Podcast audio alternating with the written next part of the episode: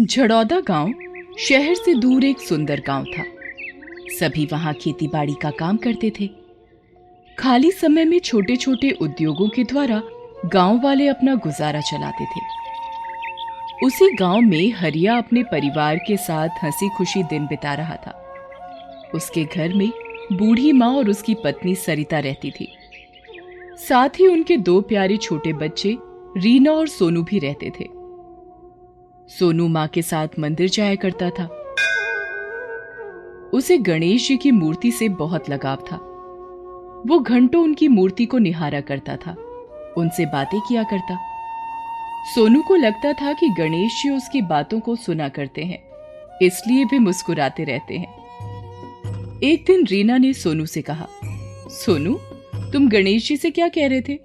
मैंने देखा था कि तुम उनसे मेरी शिकायत कर रहे थे, है ना? नहीं दीदी मैं भला क्यों तुम्हारी शिकायत करूँगा? मैं तो बस उनको बता रहा था कि मेरी दीदी मुझे बहुत प्यार करती है। रीना सोनू की बात सुनकर हंसने लगी। रात में सोनू के सपने में गणेश जी आते हैं। सोनू? ओ सोनू उठो। लो मैं आ गया। अ- अरे आप गणेश जी नमस्कार। नमस्कार। सोनू कहो। तुमने मुझे अपने घर बुलाया था ना?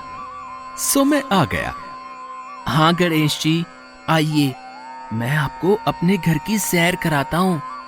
सोनू, सबको सोने दो, वरना मुझे देखकर सब डर जाएँगे। हाँ गणेश जी। जानते हैं, दीदी को लगता है कि मैं आपसे उनकी शिकायत करता हूँ। हम्म। तुम बस अब बातें ही करते रहोगे या मुझे कुछ खिलाओगे भी? ओ, ओ माफ़ करना मैं भूल गया। ठहरिए मैं रसोई में जाकर देखता हूँ। सोनू रसोई में चारों ओर देखता है। उसे कुछ खाने की चीज़ समझ नहीं आती। वो एक कटोरी में गुड़ और एक पानी का गिलास लाकर गणेश जी के सामने रख देता है। गणेश जी आज तो रसोई में कुछ नहीं था। बस ये गुड़ रखा था। ये ले आया। कल से आपके लिए रोटी और सब्ज़ी बचा कर रखूँगा। वो तो आप खा लेते हो ना? सोनू तो अब क्या मैं कल भी आऊँ? हाँ और क्या? मैं भी तो आपसे हर रोज मिलने आता हूँ। गणेश जी और सोनू बड़ी देर तक बातें करते रहते हैं। सुबह होने से पहले गणेश जी अंतर ध्यान हो जाते हैं। सोनू की आँख खुल जाती है। वो घबराकर इधर उधर देखता है। माँ माँ वो कहाँ गए? कौन? माँ गणेश जी अभी अभी यही मेरे पास बैठे थे। माँ ये तो बावला हो गया है। गणेश जी इसकी खाट पर बैठे थे। ओह! चल उठ हाथ मुँह धो ले सपना देखा होगा। सोनू हाथ मुँह धोने चला जाता है। सरिता झाड़ू लगाने लगती है। तभी उसकी नज़र खाट पर रखी कटोरी पर जाती है। अरे सोनू इस कटोरी में क्या खाया था? ये बिस्तर पर क्यों रखी है? माँ देखना अभी कहेगा कि गणेश जी के लिए लाया था। हाँ माँ मैंने उन्हें गुड़ लाकर दिया था। गुड़? वो कहाँ से लाया? माँ रसोई से लाया था। पानी का गिलास भी होगा। देखो वो रहा। सरिता हैरानी से सोनू को देखने लगी। वो उसे कुछ नहीं बोली बस अपने कामकाज में लग गई। रीना सोनू की टांग खींचती रही। उसे तो मज़ा आ रहा था। सोनू बिना कुछ बोले माँ के साथ मंदिर चल दिया। माँ, इसका ध्यान रखना। कहीं गणेश जी के साथ फिर बातें न करने लगे। सोनू मंदिर पहुंचकर गणेश जी के आगे जाकर खड़ा हो गया। उसने उन्हें रीना की बात बताई। इधर सरिता गाँव की अन्य औरतों के साथ केले के पेड़ के नीचे बैठकर विष्णु भगवान की कहानी सुन रही थी। तभी सोनू उसके पास आकर बोला, माँ, चलो ना, घर चलो। अभी रुक जा कहानी पूरी होने दे। सोनू बेमन से मंदिर की सीढ़ियों पर बैठकर माँ का इंतज़ार करने लगा।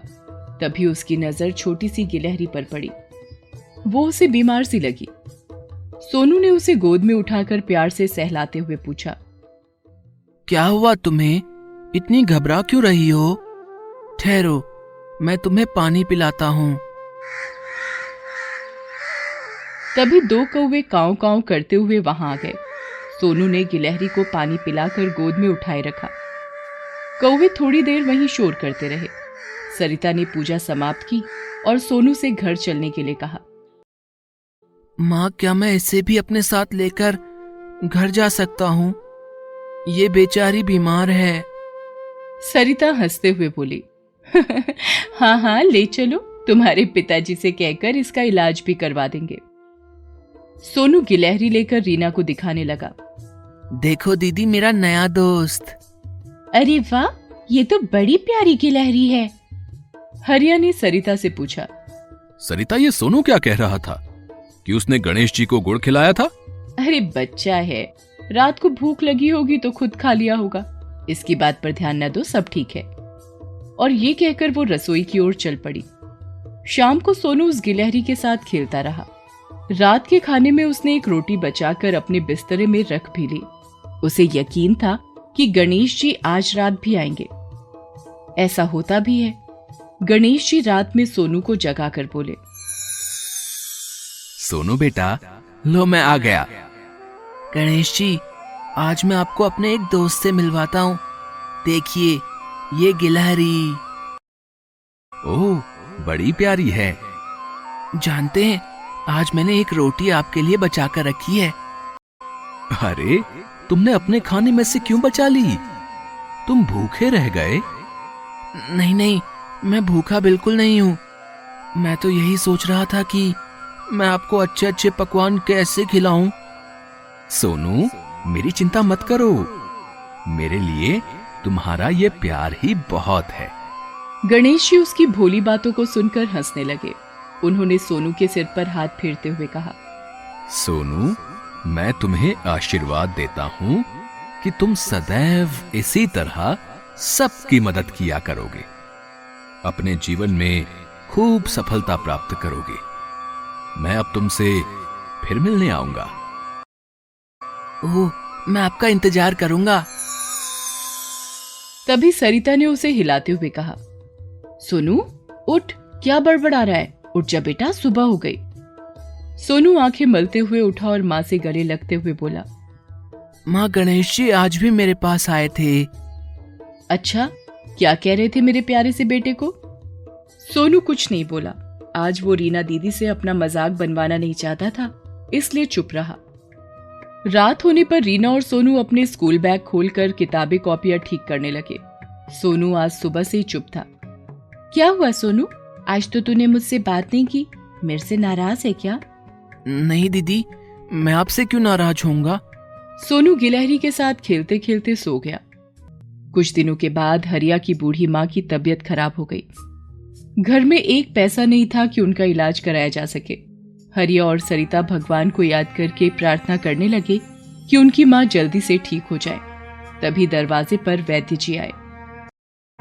हरिया तुम्हारी माताजी कैसी हैं? अरे आप आपको किसने बताया?